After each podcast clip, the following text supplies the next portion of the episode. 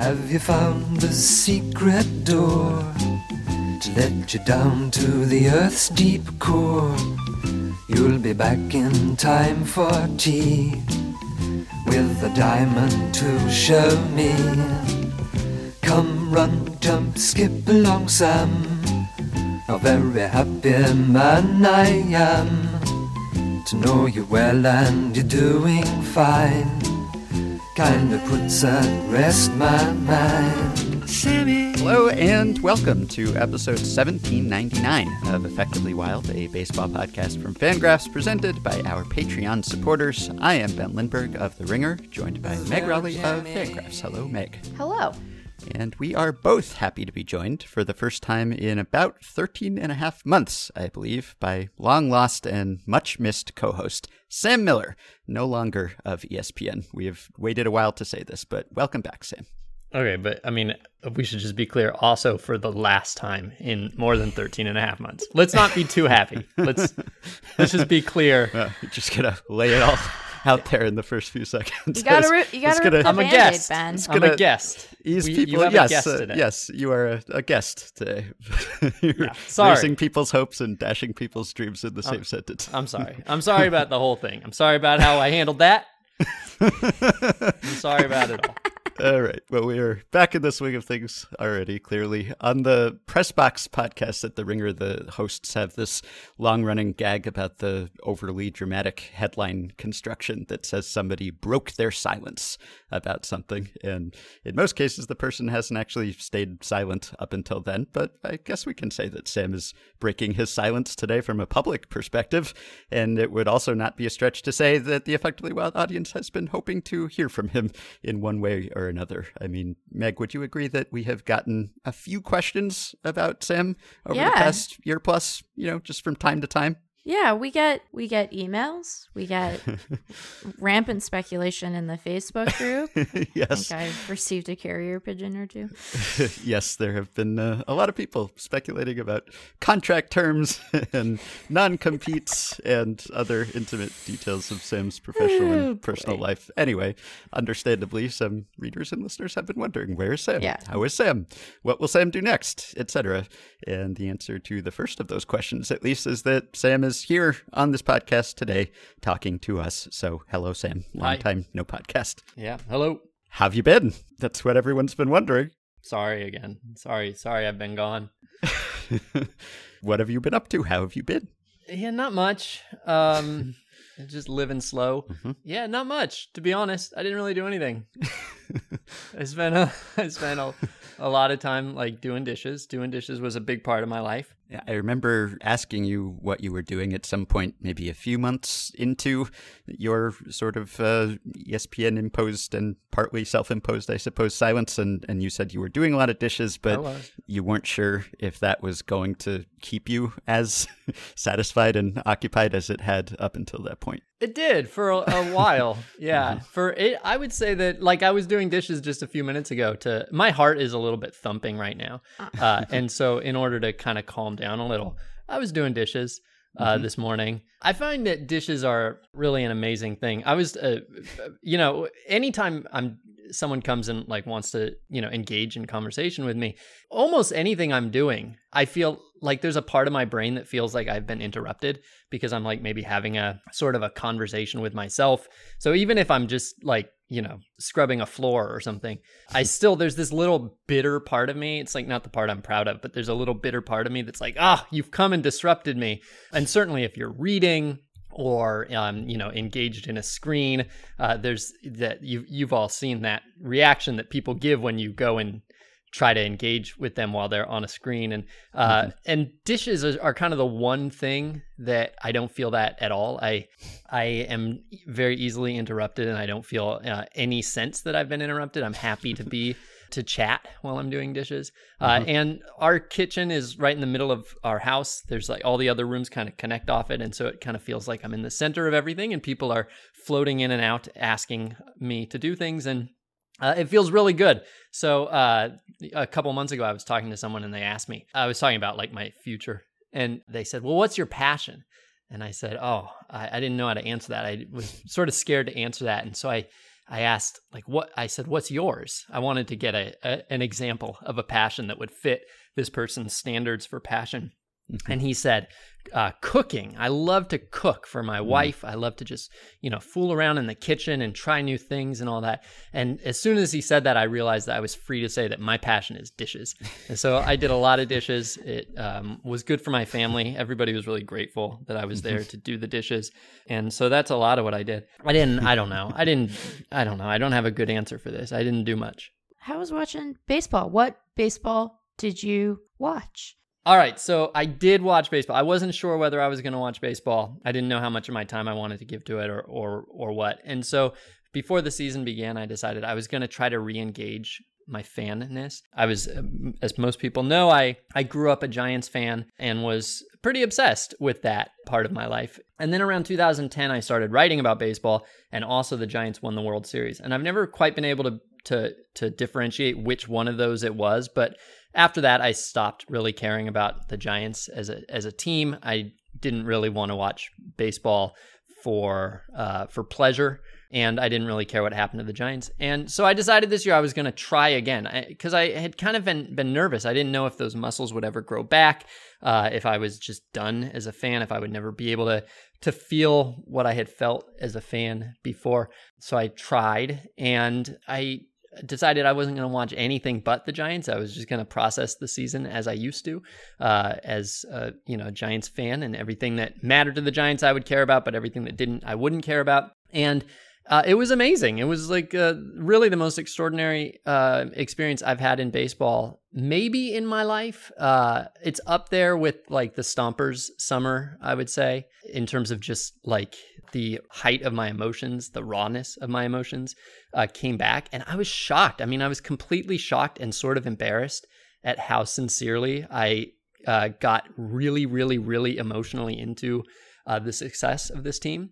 Hmm. Uh, and so that was what I did a lot of. I every I probably there's 162 games, and I probably listened to the full equivalent of maybe like 145. I almost oh, wow. missed nothing. I, I would basically set aside three hours every day and go take a long walk and listen to the Giants play and then, you know, get back and finish the dishes.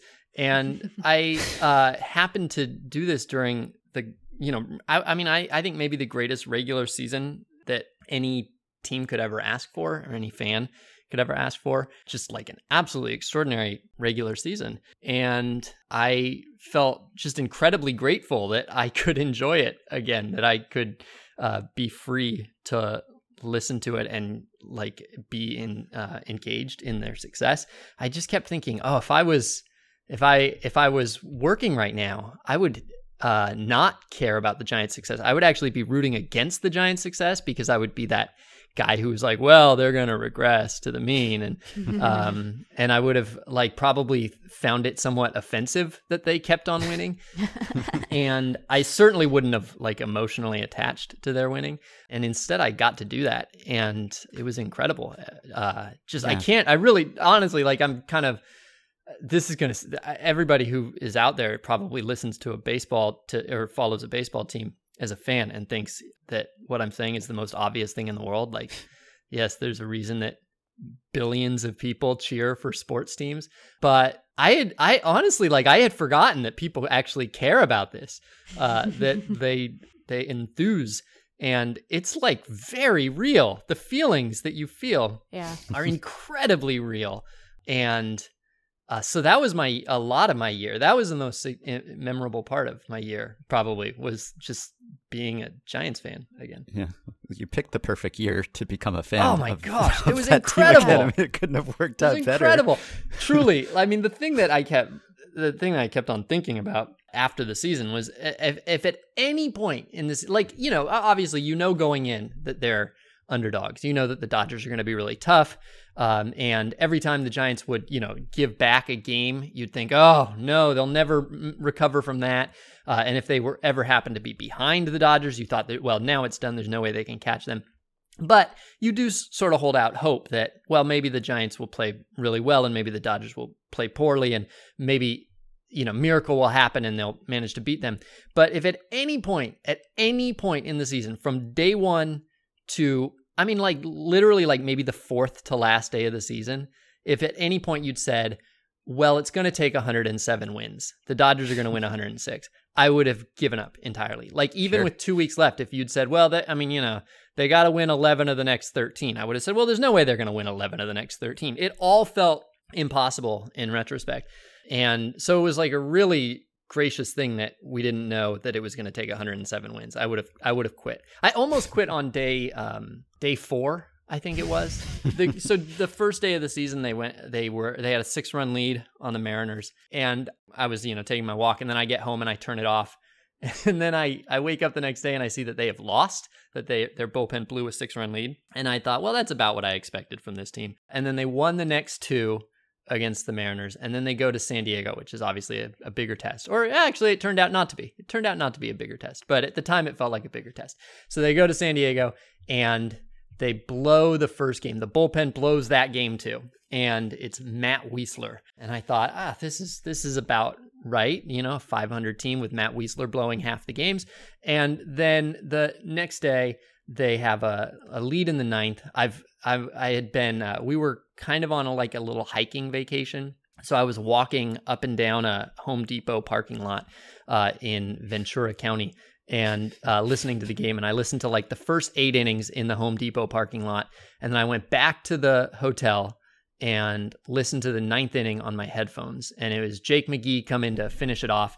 And Jake McGee gets into some trouble. And like there's two on and maybe like a one or two run lead and Tatis is on deck or something like that. Some details like that. And I thought, if they blow this, I'm done. I'm not going to invest a year of my life caring about a team that is this mediocre. I will quit. I can't do it. I and I realize that I uh, just I have it in me to love the game when they're winning. I'm not totally sure I have it in me to love the game uh, or to love the team when they're losing. But anyway, Jake McGee managed to hold on, and from that point on, the season was almost perfect. They were a flawless team in every way. It was incredible. Yeah. you make it sound as if you went hiking at the Home Depot lot, but that was not the, the destination. No, no. Somewhere We- along the way. We had actually gotten uh, weathered out of our Ah, hike. Like we had plans to take a, a boat out to the Channel Islands, and those are these things that are way out in the ocean. And then it was too windy, and so all of our boats for the week got canceled, and so then we got stuck in Ventura with no boat. Hmm. Anyway, I'm curious when in the evolution of the home broadcasts, the team started to realize like, oh, we're we're doing a thing because on the one hand, I think that most teams are like team broadcasts are on some level like kind of clear-eyed about the quality of the team that they are covering, but also you know, they work for the team and they're trying to get people enthusiastic about it. And, you know, I think it's appropriate for them to go into the season being like, well, they haven't lost yet. So let's assume they'll just win because why not do that and enjoy baseball? But also, you know, this was this was quite a surprise to a lot of people. Like the Giants dramatically outperformed their projections. And so I wonder when in the season the home broadcast started being like, we're we're kind of doing a thing over here. We're we're maybe like observing a a good baseball team. When when did that start for them? That's a little bit of a complicated question that I might get. It, um, I'll answer in a little bit of a roundabout way. But another part of the Giants season that was really emotionally satisfying and and just kind of poignant was that like they have this great home broadcast crew of Kruk and Kuip and Jon Miller and Dave Fleming, and they all work so well together, and the chemistry is incredible and they're all individually quite talented and they've been together for i mean fleming was like in his mid 20s i think when he started maybe even younger and so they've been together like 20 years and Krukow has had a lot of health limitations over the last few years and so he's kind of limited how many games he does and then Kuiper had a really significant health crisis this year and so he was very limited and so instead of having the two man crew on each side most of the year, it would just be one of them, one of Jon and Dave on each broadcast. And so they did not have a lot of that two person conversation. And so you didn't hear a lot of the the sort of sometimes I think of those broadcasts as basically being a podcast, a baseball podcast, Yeah. where they're talking to each other for three plus hours and they're describing what's happening, but also they're chatting about various things. And there just wasn't that much chatting. And so in that sense, you there wasn't quite the same amount of reflection that on what was happening that you might expect.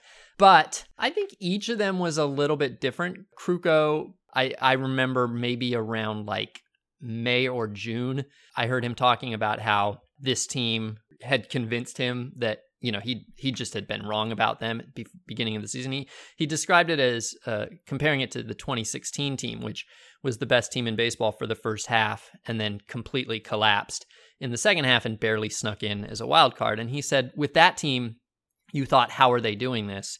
And it wasn't that much of a shock when they when they collapsed. And he said with this team, it wasn't a shock when they did it every day. It it really felt like this is what this team should be doing given the sort of the depth that they had and the way that you know every person who came in the game for the most part you thought oh yeah he's good too. You didn't feel like there were a lot of weak spots. I mean obviously there were some star performances that you didn't really buy all the way through or that you had to kind of learn to accept throughout the season like you know Brandon Crawford and Mhm. and Buster Posey in in some sense just because of the age and Kevin Gausman just because of how incredible he was. And and then you know sure enough Gausman quits being that. And suddenly it's um, Logan Webb who's doing that. And I don't think I didn't believe in Logan Webb until until the playoffs. Basically like all through September I thought I I just can't accept this. So I think w- it, there's different ways of uh, some days you feel like they're impossibly good and some days you'd think well this is impossible but anyway to answer your question June Okay. I don't doubt that you enjoyed that season much more than you would have otherwise because of the way you were following it. But it's interesting that you say that you're afraid that you would have hated it if you had been following it or covering it professionally. Because I feel like Dodgers fans aside, the Giants were fun for everyone. I mean, they were one of the best stories of the season, I think. And that initial, hey, you're breaking my math. How are you doing this? kind of like personal affront because your record estimators are not working so well didn't apply as much to the Giants as to, say, the Mariners, for instance, who exceeded all of their underlying numbers by, I don't know, 14, 15, 16 games, whereas the Giants seemed to deserve their wins all along, which was itself very strange and unexpected and seemed like some sort of tightrope act that couldn't continue all season until it did. But I think because they were actually just such a good team, even though that was extremely surprising, I never felt like, oh, they're a fraud. Like they're making a mockery of the predictive not models, and I must be insulted on Sabermetrics' behalf or something. It was more like, I don't know how this is happening exactly, but they deserve it. And so it's a ton of fun. Yeah, I, I think I, I mean I wouldn't have been I, I offended is is an exaggeration for sure, but it's a little different if you're in my position because most of the people I know uh, who are in my life are who have any engagement with baseball are Giants fans, and so I would have been asked a lot Right. about Yeah. about this, and I would have had to keep on answering, and I would have probably. I mean, I don't know. When's the? What do you think is the last, the latest in the season that either of you said? Well, it's unlikely they'll be able to keep up with the Dodgers, or some reference. I mean, I read pieces in September that were still saying that from Yeah. writers that I uh, respect, and I probably would have at least had been having conversations as well. I mean, I would have look. I would have. I would have found a way to enjoy it as a content producer as as as you both know like you you figure out I mean in some ways what we do as as content producers as writers or talkers is we have a sense of where the the good stuff is where the good content is. Right. and then we it just naturally becomes the thing that we like that we like we tell ourselves that we're enjoying this. But it's you know it's not the same thing. It's it's like kind of artificial. I mm-hmm. wouldn't if if i had been having a blast with the giants as things to talk about and write about and then they had blown it in the last 2 weeks i would have had like no negative emotions about that. It would have all been uh, from a, a, a definite reserve a place of reserve. Yeah. And you know, I could it's conceivable that I would have enjoyed the collapse just as much. You know what I mean? I remember in mid June, I guess around the time you're saying maybe the tone on the Giants broadcast started to change. We had Grant Brisbee on one of the times we had him on last year to try to explain the Giants. And at that time, I think we were acknowledging that they were probably better than we all had thought, but it was more of a, well, can they hold on, basically, because they'd built up a bit of a lead. I mean, they never had a huge lead at that point. So it was more like, can they be a wild card team or have they built up enough of a banked win stockpile here that they can be bad for the rest of the season and still make the playoffs? And then by the time we had Grant and Eric Stephen on again at the beginning of September to talk about that huge Giants Dodgers series, I think at that point we had come around to it actually being a good team. Although if I had to put myself back in that mindset, I probably would have still picked the Dodgers at that point to win the division. Yeah, I remember. I remember thinking in. I, I think I want to say it was like late April. Oh well, now I can see it actually. Uh, is the Philly series in mid-April? They were they entered that series nine and six. They won two out of three, and the third loss was like just basically they very easily could have won it. It was like a coin flip. They had this, uh, uh, if I remember this right, they had this great comeback. They had this huge hit. Darin Ruf, yeah, here it is. Darin Ruf had a three run pinch hit home run to tie the game in the seventh. And then uh, they lost when Bryce Harper homered or something. I don't remember. Something something happened, but they could have won that game too. And just at that point, like they were 12 and uh, they were uh, 12 and uh, 11 and 7 at the end of that series. And I already thought, "Oh, this team is special." And so, of course, you wise people, you know, like you can tell that that is not true. That like a fan who sees their mediocre team jump out to an 11 and 7 start does not have his finger on the pulse of reality. but enough about the Mariners. But when when you well, I mean the yeah, the Mariners similarly like they probably, you know, a, a fan might have been optimistic about them in April and then you know it turns out oh they were right. They were right to be optimistic. Were they really? No. Like No, they the everything that happened between april and september was probably the less likely outcome. But when you're in the situation when you're kind of uh, emotionally invested in it i don't know you accept it pretty early. I, I think you accept it a lot earlier than you need to because why not? Like what's the what's the point of being cynical about the team that you want to see win? Right. I'm sure that there are notable exceptions to this, but I think that most people who view baseball through an analytics lens, it's less that they're offended by teams that overperform. I think they get fussy about, I'll just speak for myself, like people not understanding what projections are really saying or for, or like that we can note that a collapse might be imminent, but that doesn't mean we're saying you can't enjoy things along the way. Although I guess if you're a fan, that's probably a distinction without much of a difference. But yeah, it was this was a year that presented a lot of opportunities for people to like try to dunk on projections or playoff odds. And I was like, I'm I'm simply begging you to read our explainer about this, please. Like I am I am simply engaged in begging. Yeah. I have DMs of me dunking on playoff odds. Just just to be clear, like I like I I uh, was remember Eric Hartman. Mm-hmm. Yeah. Long He time and I- listener. Yeah, he and I were uh, talking before the the season began about uh, what annoyed us about playoff odds, team playoff odds, and I've had a long time issue with one particular aspect of how they work. And so he and I were, you know, back and forth about how annoyed we were by playoff odds. And so then come oh, here it is. October 3rd. Uh I just sent him a note that said playoff odds, shake my head. And he said, How long you been sitting on that one? Uh, so I did I I appreciate that people do kind of fi- when it's when I don't know, like we got to talk, you know, writers and podcasters, they got to say things Right. but there is really like when so, somewhere between like the the national writer who's talking about baseball from an objective third party perspective and then the fan who is just experiencing it and and enjoying it there is like a feeling of like why are you saying this? Like what what, why are you who cares? What you, who cares Right. why why why do you have to come in and say this? And of course the reason that they have to come in and say it is that it's their job and that they're fans of 29 other teams and that people like this conversation and um, you know, sorry that it bumped into your ears, but I I was annoyed at times by people telling me that the Giants were going to regress. I mean, I'm not dumb. I know that they are. but they didn't. yeah, I can see how that would be frustrating. I think the only aspect of it on the other side that sort of frustrates me is if fans will not acknowledge that a team is winning in kind of a weird way or a fluky way, which is not to say a less fun way. It might be a more fun way.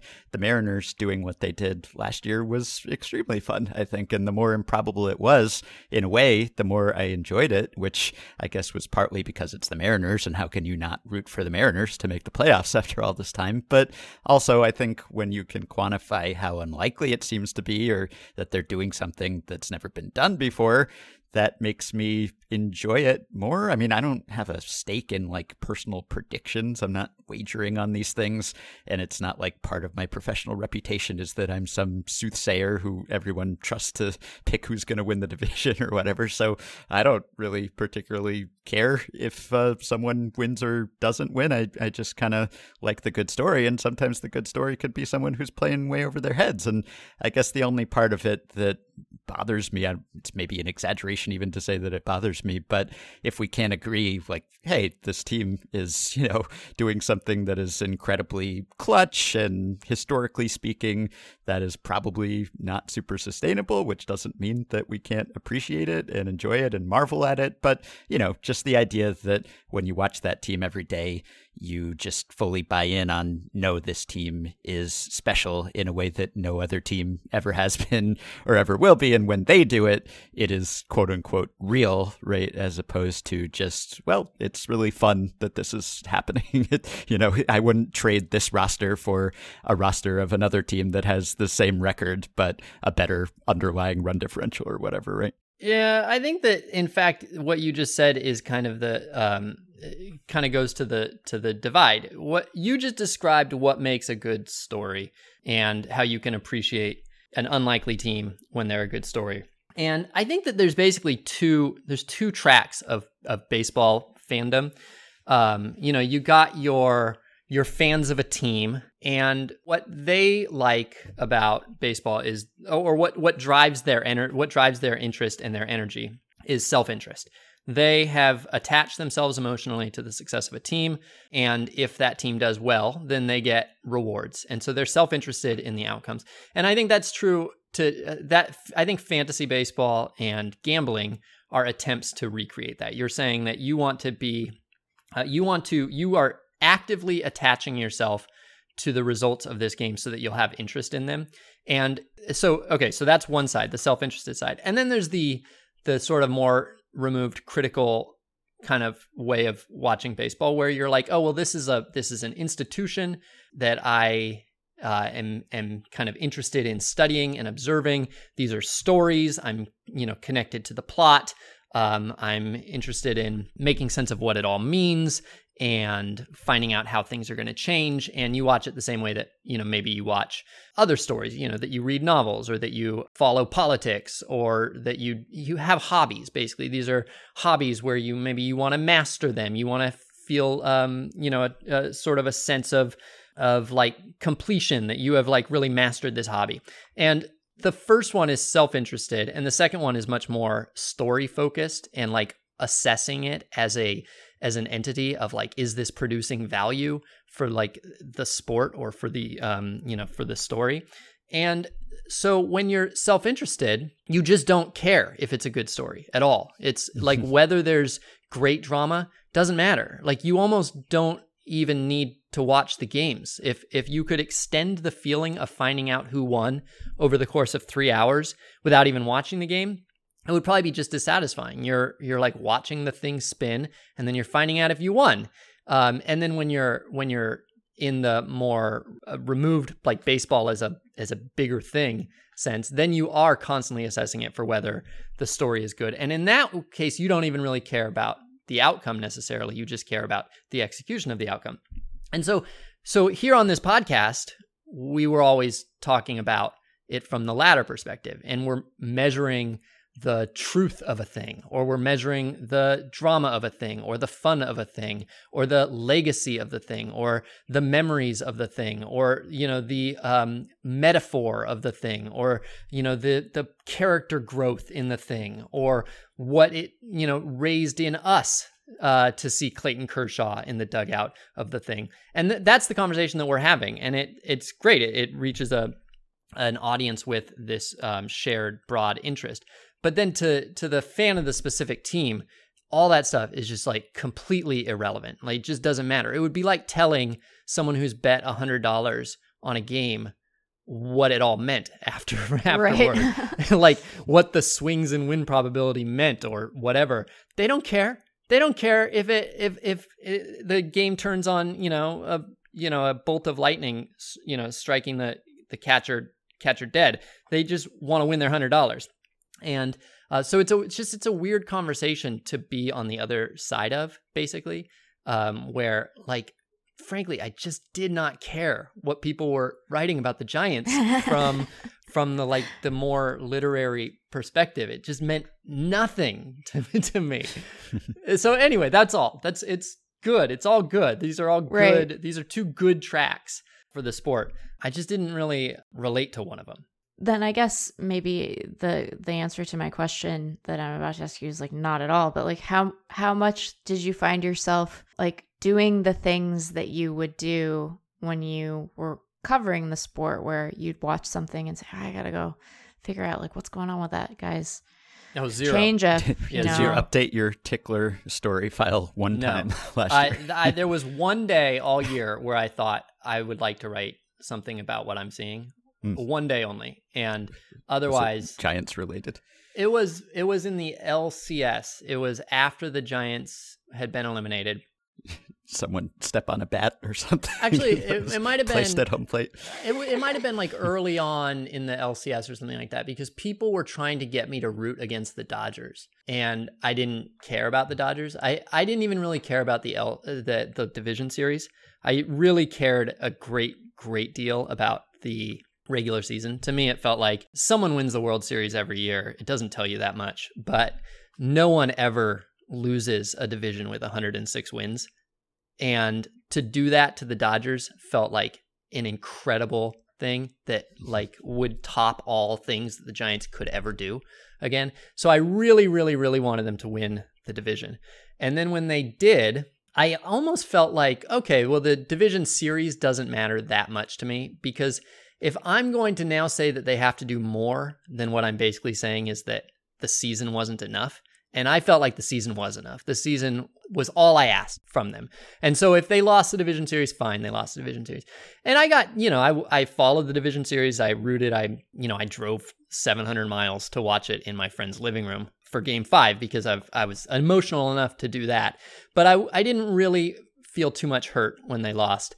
And and then I didn't really care at all what happened to the Dodgers, even though as a Giants fan, I'm supposed to hate the Dodgers because I really felt like the season had ended in the regular season. And so that was, I had strong feelings that we, that we, that I, that Giants fans were dishonoring the regular season achievement, the magnitude of it, the historical impact of it, the, the way we felt the emotions that we felt on the last day of the season were so heightened and so strong and and unreproducible. And then to immediately then turn to and now we need more felt wrong to me. And so i i had that sense that i would have maybe liked to have written in the immediate aftermath of of that. Mm-hmm. anyway uh, but otherwise no i didn't check the you know anybody's change up spin. I was in fact the dumb i was the dumb fan. I was constantly like texting my friend like they never get the guy in from third why don't they shorten up and having like dumb conversations about you know brandon crawford being the mvp um, and just like I remember saying they should leave LaMonte Wade off the postseason roster and like just really dumb stuff. Um, so I didn't try to be smart at all, is what I'm saying. I didn't try. I just really leaned into the emotions. So, with your newfound fan brain, do you believe that the Giants are good, and that this is sustainable, that the post Posey and I guess post Gausman Giants can keep this up or that they have some secret sauce to make players better and that we should all think when a player signs with the Giants now, oh, he's going to get good the way that we have thought that about the Dodgers or the Rays, for instance? Uh, so, um, the thing about that question is that that question is asking me to think about the future. And the other feeling I felt after the season was, oh no, they're going to do this again. And I didn't know if I had the emotion to do another season, either of them playing well or of them, you know, like inevitably winning 78 games. well, as of today, they might not do it again. We still don't know. I, sure I will. really, I, uh, this is not, I, I know that I am alone in this, but if they're ever going to have a lockout that lasts forever, I would like it to be now. Like, this would be a great time for them to end baseball, in my opinion. I'm not saying that I prefer that necessarily to the alternative, but look, the glass is already broken. The league is going to end at some point. Might as well be now. Like it, we're we're gonna have to deal with the loss of baseball at some point in our Rip life or death. And so you might as well just might as well do it now, uh, so that I don't have to cope with the emotions of watching the Giants come up, you know, either a little short or much, much, much, much, much more short. Go out on a high note for you personally. Go out on a high note. Yeah, I mean, it all was perfect, and Mhm. so yeah. It, uh, anyway, I have found myself though walking over the last couple weeks and having these moments where I think, oh, I wish there was a game on instead of this dumb podcast. Not this specific dumb podcast, but the dumb podcast that I'm listening to mm-hmm. in that moment. So anyway, so I have not engaged a lot with the question of whether the Giants are going to be good. I don't know. I mean, it this is what three three years in a row that the Giant that that Farhan has managed to find a bunch of really good players off the scrap heap. I don't know if I believe that they're making players reliably better, and they've they've had some whiffs too. But it seems like they were genuinely really good last year. That those were good players up and down the roster, and they didn't, you know, they, they didn't follow the traditional path to get there or anything like that. So uh, I'm not, I don't feel any urge to to diminish to diminish them. Why you're wanting to get me to say that they're bad? I don't want to do that. no, I don't want them to be bad. I don't think, but I guess we could probably look at some projection somewhere. But you don't want to do that anymore. Yeah, So- it's basically the same team next year, except without you know without Buster Posey and without Gausman, and otherwise it's mostly the same. So I don't know. But I did have one of my uncles kept asking me if this was uh if they fail like he had an interesting way of dealing with the summer where he kept asking me like if they don't make it this year does this all mean good things for next year? Which is it i found interesting. It's interesting how everybody kind of copes with uncertainty in different ways and that was his way of dealing with it. But i didn't really tell him oh yeah this is a powerhouse. This team is going to be amazing forever because they probably won't. But on the other hand like a bunch of players who you know broke out this year or in the last couple years are still young or still you know going to be on the team for a considerable amount of time the bullpen's all going to be the same and logan webb's you know basically like you know was practically a rookie this year and LaMonte Wade jr was you know practically a rookie this year in, in terms of like uh, service time and uh, you know Darin Ruf's around, and I'm not saying that those guys are superstars. I'm saying that a bunch of good stuff happened that is not the 2013 Red Sox, where they all immediately hit free agency. Right. Mhm. Did any roster favorites emerge for you? I mean, you only really watched the Giants, but was there anyone where you're like, "Ah, I get to watch LaMonte Wade today? Oh, what a good day them. to watch All of them. LaMonte Wade. Oh my goodness, all of them, every single one of them at some point, and then at other points, you know, you they'd come up and you just could hardly kick the ground hard enough at how frustrated you were that they were the ones coming up with the runner on second and and two outs. But but I, yeah, let me. I'm just glancing at this roster right now and enjoying the memories. Uh, I I would say that I I mean, oh, oh, all of them, every one of them. This is such a special team. Wow. Uh, everyone but Matt Wisler, who I think I pronounced Weasler earlier. I'm still undecided. Any It's- votes? it's Whistler. Whis- Whistler. Whistler. yeah. Not Weasler. You know how you can remember? If you if you care to remember? Yeah. Like if there was onomatopoeia for your Mhm. pitch face Mm-hmm. and your name, he would have it because He, he, looks like whistler face. he looks like he's whistling when he oh, like gets to the end of his delivery. So that's how I remember because he he literally looks like he's about to do a whistle. I'm an awkward whistler. I'm a bad whistler. So I have you have a whistling face. I just look and sound like a dope. So um Yeah. you know, I'm envious of those who can whistle with any kind of musicality. And I don't to be clear know if he can do that, but anyway, that's some stuff about whistling. All right, I will say that I if I had to do a top like 10, the Brandon Belt captain game uh, was incredible. Do you guys know the Brandon Belt captain game? Was that a big thing? Refresh my memory. They had kind of hit like a mini scuffle, a mini slump. They I don't know, like Mm-hmm. had lost two in a row or something. And so Brandon Belt fashioned a crude C out of electric Oh, right, tape right, right. on his Yes. jersey Yes. and then Mhm. went out and, and you know like hit seven home runs. Mhm. Um, so the Brandon Belt captain game was incredible. So I'll love Brandon Belt forever.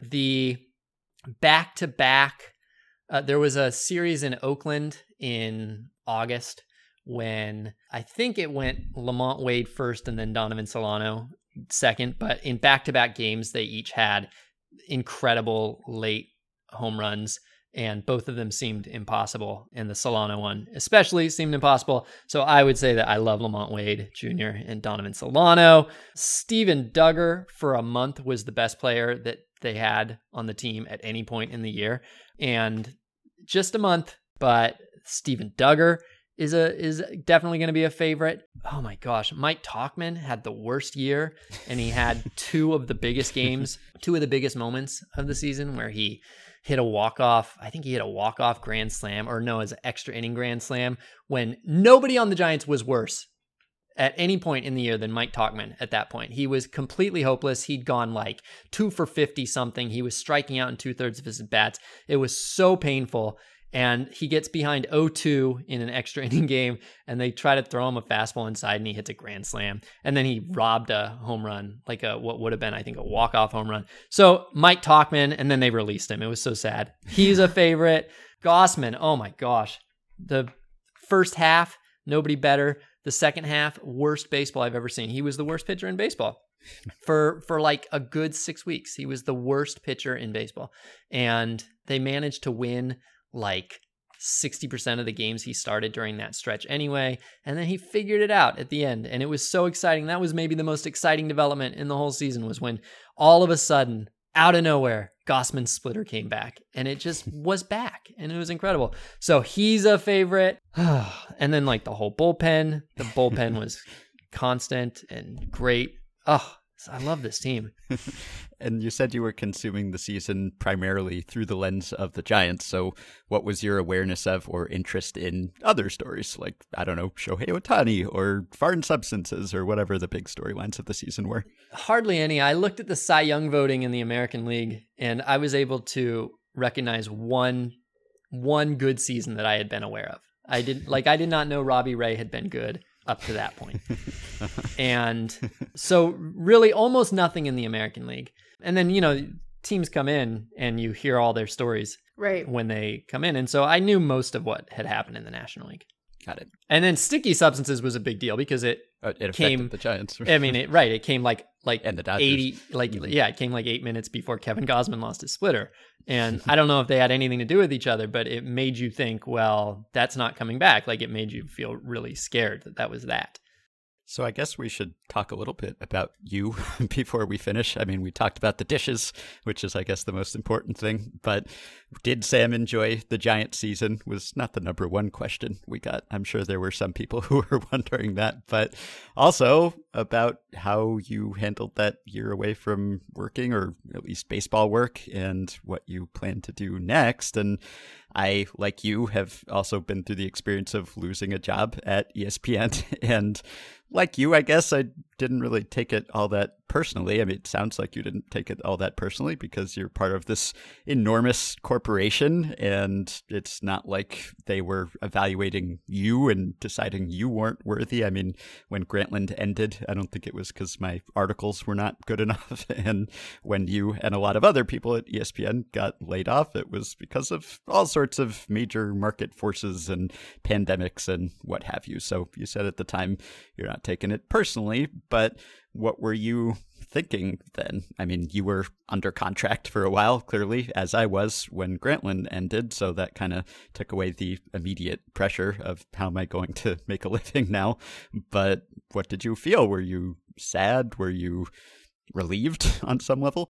Uh, yeah, I mean, you're always relieved on some level because every job has got these very specific acute stresses that you can't get away from. And you think, oh, if only I could uh, leave this, then all the stress would go away. And of course, mm-hmm. every job has those. And so then you eventually realize that, um, you know, that that didn't solve anything. But at the moment, you're thinking, oh, wow, the thing that's due Tuesday, I don't even have to do it, uh, yeah. which is how fast it came. Like I, I mean, truly, like this is again, like going to sound like really obvious, but if you're going to lose a job, losing your job two weeks after they renew your contract is incredible because not only not only do you then get the year off, but you leave having just gotten affirmation from them that they want yeah. to like they like you. And you how often do you end up leaving a job where you don't feel like you had done something wrong and that you know like you had you had to leave because you had failed in some way mm-hmm. i mean i i it was like that was like almost the only day of the experience at ESPN that there wasn't some part of me that was worrying that I was failing because I had just gotten my contract renewed. They had just affirmed me. And so that in some ways was really great. And then of course I didn't, you know, I, I got the, the year off and I didn't feel too stressed about it. I was I sort of had a preliminary stress that that when the year ended I was to feel a great deal of stress Mm-hmm. And so I had to turn my brain off. It took a little while to turn that part of my brain off. And then mostly I enjoyed it. I had, you know, one of the listeners of this podcast named Andrew had reached out to me a couple times in the course of, you know, recording this podcast and he had given me great encouragement in my life in in his own way in, in, the past. And so he reached out that day just to, you know, say sorry about it and he hoped things would go well. And we started talking. And it turned out that he had basically, he was coming to the end of almost an exactly identical scenario where uh, he had had gotten basically a year where uh, he was under contract and couldn't work and had to think about what he was going to do. And he had changed careers, which I had been thinking about doing. And he had gone through the stress of like kind of uh, adjusting one's identity around a new career and just reading his you know his email that day was very encouraging and then i talked to andrew like a lot throughout the year and in some ways i, I considered him to be um, like the defining text of my year is just like his emails telling me like okay here's what's going to happen next. Here's what you're going to do next and here's how you're going to feel. Um, so I, I was really lucky to have that. And anyway uh, i forget exactly what the question was but uh, yeah i i don't know. I you know there are other things that i had you know that i have thought i would like to do with my life and over the past several years, there have been times where I've thought, well, someday ESPN will tell me when it's time to go pursue those things. And so it felt like they did. It felt like they said, okay, Sam, you're done now. Here, uh, go do those other things. Yeah. And so, you know, I spent a year basically being able to think really hard about whether those other things were actually what I wanted to do once it became realistic for me to try doing other things, whether I would still want to, whether the fear would uh, overcome me or whether I would feel more at peace as as I pursued them. Uh, and it turned out I felt more at peace. And so I I mean right I don't know what's going to happen to me, but I think I have a different job in a different in a different field that is probably going to happen for me in the next couple days. Uh, I feel stupid saying that because I think I just jinxed it and it's going to be embarrassing if it falls through. But I think I'm just going to do something else basically, and mm-hmm. uh, it's not going to be baseball and it's not going to be writing. And I don't know if that's for a short season or forever, but I'm going to try that. Mm-hmm. So, and I guess not doing what you had been doing for a year or more, and it sounds like not missing it much, is probably a good indication that maybe it's time to do something else, or at least that it's not a bad idea to pursue something else. Because, you know, if you're forcibly withdrawn from your occupation and then you find that you don't miss it much, and in some senses you're happy to be released from it, then yeah, maybe we could all benefit from a push like that every now and then. Yeah, I came to that conclusion. What you just said as well. um, I don't think. Look, I I don't think that it's all that clear. I think that we do kind of like our habits form us. What we're doing forms our interests.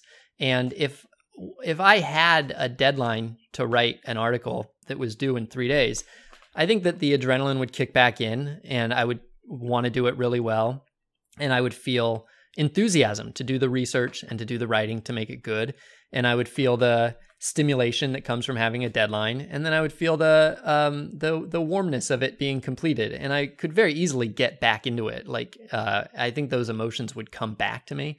But when you're not doing it, you're not getting any of those feedbacks. You're not putting yourselves yourself in any of those uh, rhythms, and you don't miss it. And so I didn't miss it like at all. I like I said, I didn't ever think uh, like what's missing from my life. Oh, it's you know writing about the AL Cy Young.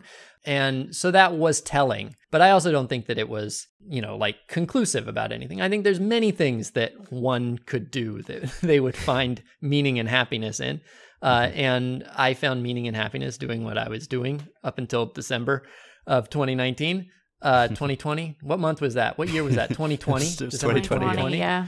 and I think that I'm gonna now probably find a quite similar set of emotions doing something else uh, probably will end up being pretty similar how my mind engages with it because it's still my mind doing the engaging.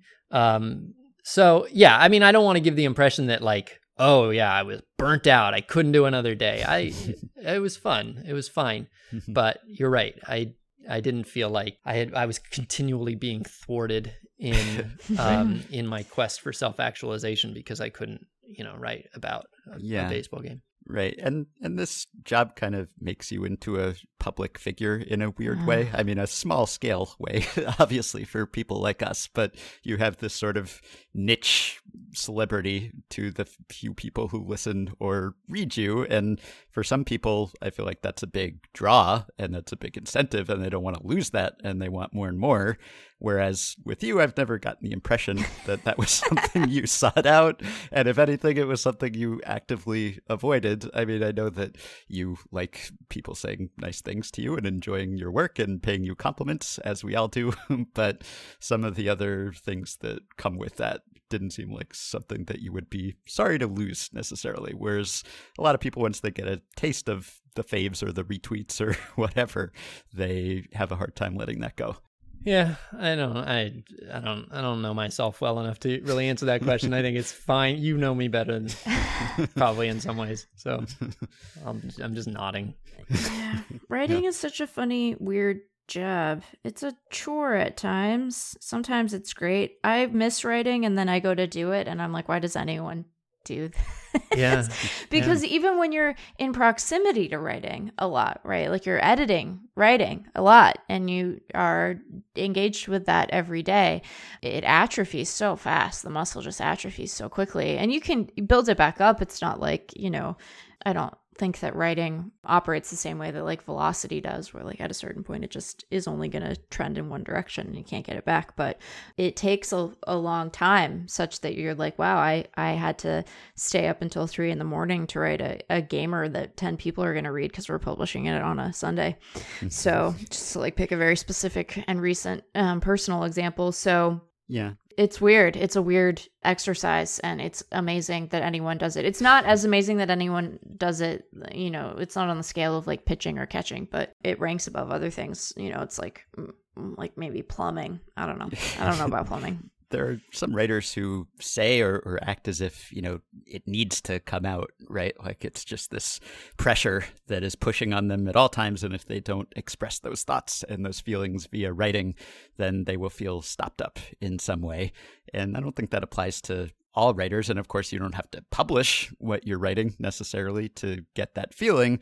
I mean, I can certainly go a day and not mind that I'm not writing that day. I think I would get antsy after some time of not doing that just because it's something I do enjoy and get some gratification out of. But I think with some people, it's like, no, I got to write this many words every day. And maybe they have imposed that on themselves to the point that it's become a habit that they feel like they can't go without. And maybe they actually could if they had to for a while, if a company was paying them not to.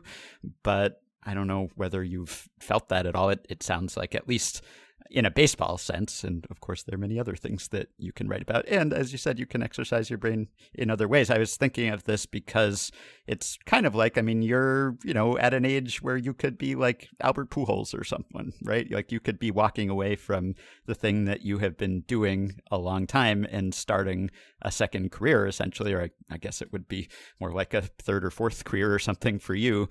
But a baseball player who's walking away at the same age might be financially set so they don't have to work anymore. And so many of them, it seems like, have a hard time walking away from the game. And so they try to stay in it one way or another.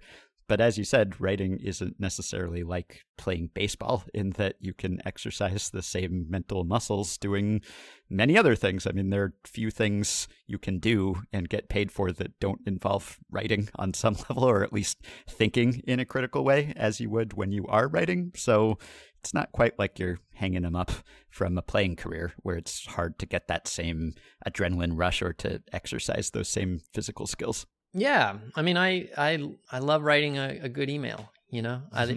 I had a really good time this year writing Christmas cards to people when we would give our little gift bags to our friends, and I'd write a little card, and instead of just writing, you know, Merry Christmas, I'd write a, like a note, and I just felt really proud of the notes. I thought like this is gonna this is gonna bring this person a little bit of joy. I, I feel like I really I landed this one. Uh, so uh, so yeah, there is definitely still a lot of uh, writing in life, and you know there's a lot of podcasting in life too. You just like a lot of what conversation is is just basically like finding finding that opening for a conversation to to really expand and flourish and become collaborative. And so, uh, you know that that's all that's all still there for sure. Mm-hmm. I also might be writing a book. I don't know. I am I'm like I've gotta I've gotta I don't know. I'm not I don't I'm trying to I don't want to hate the thing. And so I'm not making myself do it. Um mm-hmm. but I do have a, a a thing I'd like to write. Um, and I have done, you know, a little bit of, uh, I don't know. I don't know how much I want to. Non baseball, I assume. No, no, actually, uh, yeah. Like I might still. I don't know. I might. I don't know. Look, I don't. I don't want to close anything off. I mean, I don't. I don't want people if I'm if I'm in three years or or three months if I'm like writing baseball articles on the internet. I don't want people to think, ah, Sam, he's he swore he'd never do this. Now he's a loser. I don't want that. it would be great. I would love it if I if I felt, uh, you know, like I don't want to look. I don't want to get too into my internal thought processes here or anything like that. But uh, there, I don't know. There's a there's a I I got a book in me, and I'll do it if I want to. I think one expression of affection for other people. It is not the only expression of affection for others, but one expression of affection that we can grant to people we care about is to leave open the possibility that they will be moved in surprising ways. And oh, so I yeah. hope that uh, I hope that everyone does that for you. If you come, you know, 10 minutes from now you go, eh, actually, you know. Oh my gosh, Meg, thank you. You're welcome. That's I love that. I, can you just say Can you say that exactly again? I just want to hear it again. No, I'll go back and listen. I'll hit the 15 seconds thing.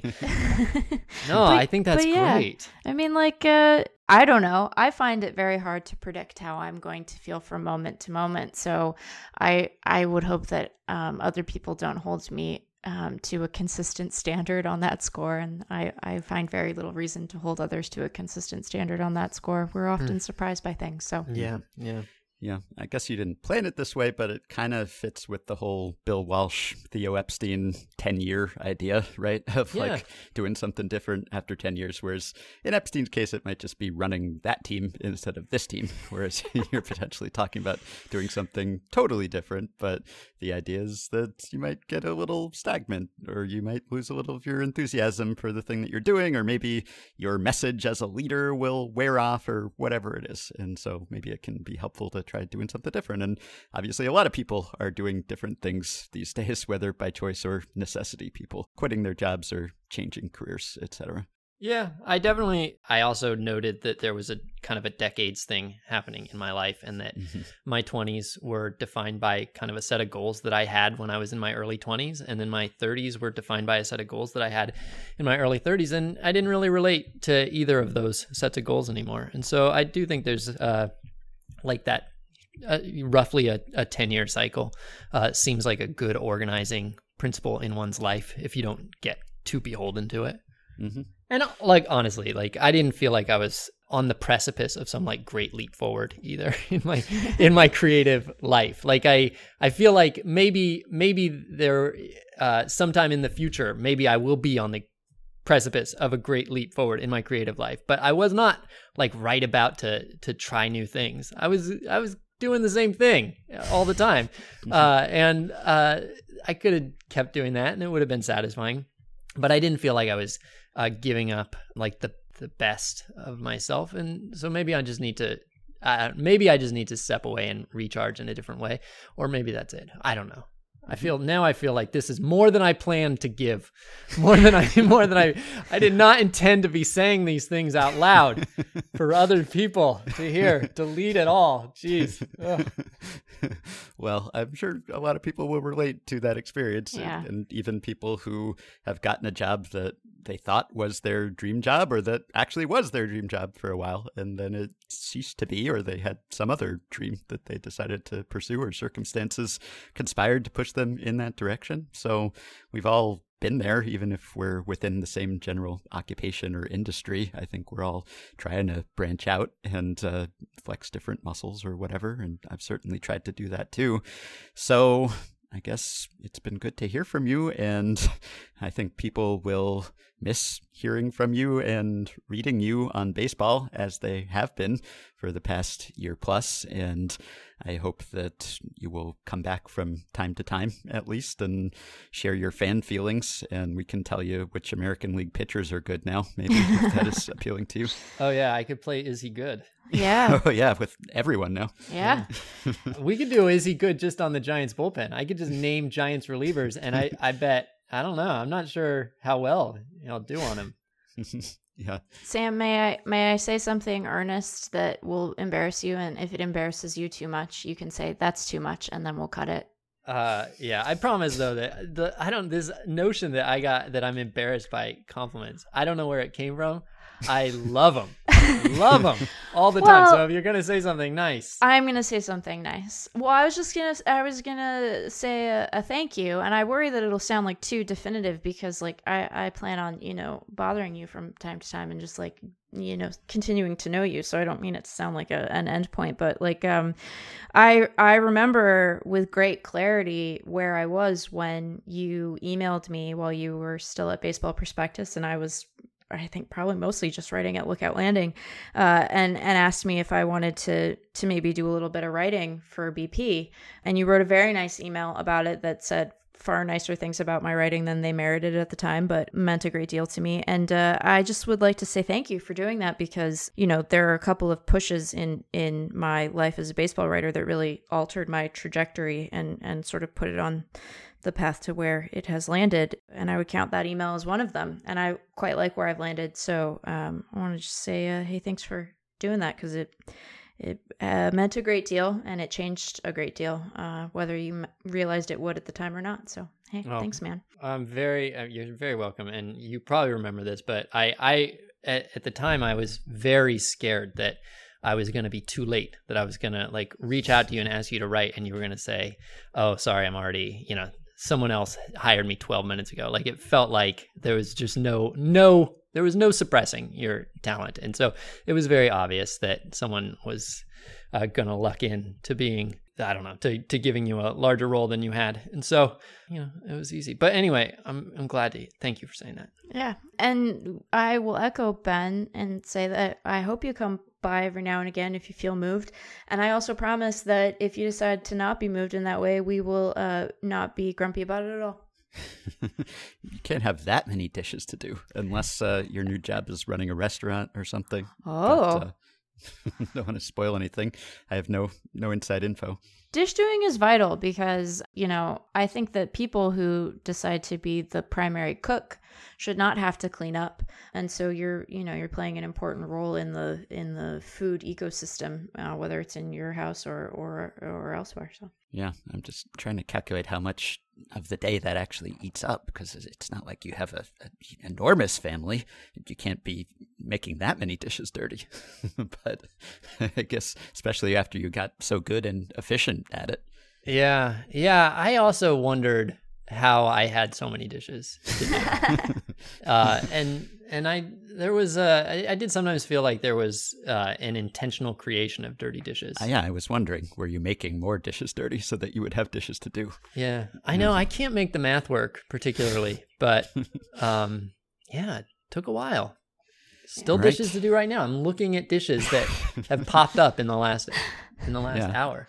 Well, you said at the start that you don't mind being interrupted during dish doing, but thank you for pausing to talk to us and everyone for a little bit. And I thank you as well for the part that you've played in my career and all the fun and good things that we've gotten to do together that I think we're both pretty proud of. So I am uh, glad to have worked with you and known you and hope I will continue to. And hopefully we will hear from you or people will hear from us via you about what you're doing next or maybe not.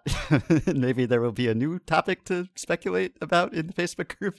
What is sam's new job? But uh, if you do write that baseball book at least please let us know. We'll we'll have you on to promote it. Oh wow. You you'll do that really yeah. for me. Yep. Wow. We'll tell people where to pre-order it and everything all right.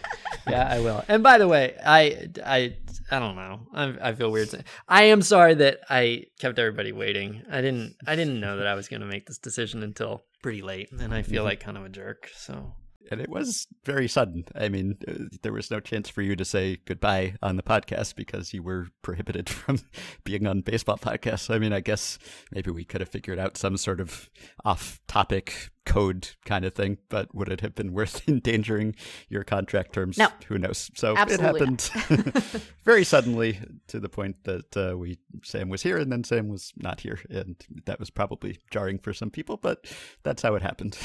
so now we know, and it's nice to hear from you again, and good luck with whatever's next. Thanks. All right, that will do it for today. Thanks as always for listening, and thanks for sticking with us during the uncertainty about Sam and during all of the podcast's lineup changes over the years. I know a lot of you have listened throughout multiple incarnations of the show and hopefully have appreciated the different flavors of Effectively Wild and the qualities that each host has brought to the show. And hopefully, we will have Sam on to talk to him from time to time I think some of you who had been reading the Sam Miller tea leaves over the past year plus noticed that he had liked a tweet for the first time in a couple years by the former Fangraphs writer R.J. McDaniel, another great baseball writer who has walked away from writing about baseball recently. And RJ said, I cannot begin to describe the sense of calm and inner peace I get every time I see a random transaction notification pop up and simply swipe it away, never to be thought of again. Maybe that was a clue as to which way Sam was leaning, and I can certainly identify with that feeling myself. Not that having to write about baseball transactions is some hardship, but like almost any aspect of almost any job, that particular aspect of things starts to lose a little luster at a certain point for some people. Even though I still cover baseball through podcasts and sometimes through writing, I have sort of shifted away from that kind of coverage and branched out into writing about different things or even covering baseball in kind of a different way. So I absolutely understand and respect Sam's perspective and know that he will be great at whatever he does because of his inquisitive mind that approaches subjects in a slightly different way and often an illuminating one. And I think those thoughts are what we in the baseball community may miss.